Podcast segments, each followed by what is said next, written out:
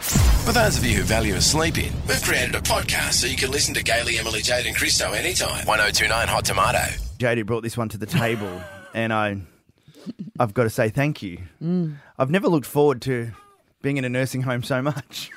Most people about our age go, Yeah, I'll be fine going into a nursing Nah. home. And then you get to the time, and I know this from friends, grandparents Yeah. going through it. They then fight tooth and nail to not. Yeah. Mm. And I get it. You want to stay in your home, and they think that's, well, it's the next step to heaven, right? Yeah, But m- a lot of them are nice, and but they take a while to get you there. But with this as a marketing campaign, mate, they're in.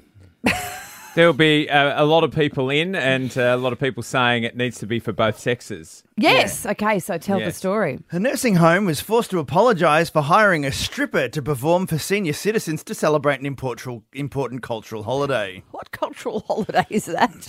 I don't know.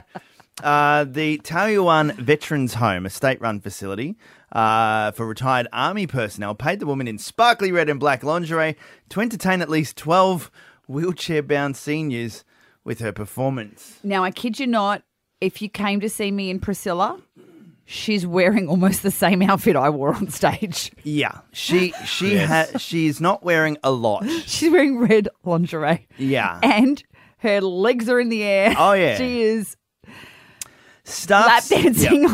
S- She was lap dancing. She was letting him touch her as well. Uh, staff said they wanted to lift the spirits of the infirm residents at the two previous mid autumn festival celebrations had been cancelled due to the pandemic. Yeah. So this was one to sort of get a vibe going. You know, quite often, n- you know, they have activities and they go down to the one room area. But usually uh, there's people that go, oh, I'm not, I can't be bothered. I won't go down to that today. Yeah, I don't need to do China painting I, today. I reckon uh, when uh, someone stayed in their room to this one, uh, they would have gone, I-, I missed out on what? On what?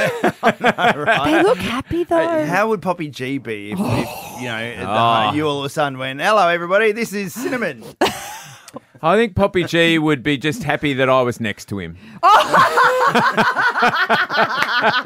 All of a sudden, 40 year olds are booking into retirement I'd villages. visit dad around the clock. Pa- apparently, report were that spirits were really up, but there was a slight disappointment. Nothing else was. That's the worldwide weird. Gaily, Emily, Jade, and Christo. Live 5 till 9 weekday mornings on the Gold Coast. 1029 Hot Tomato.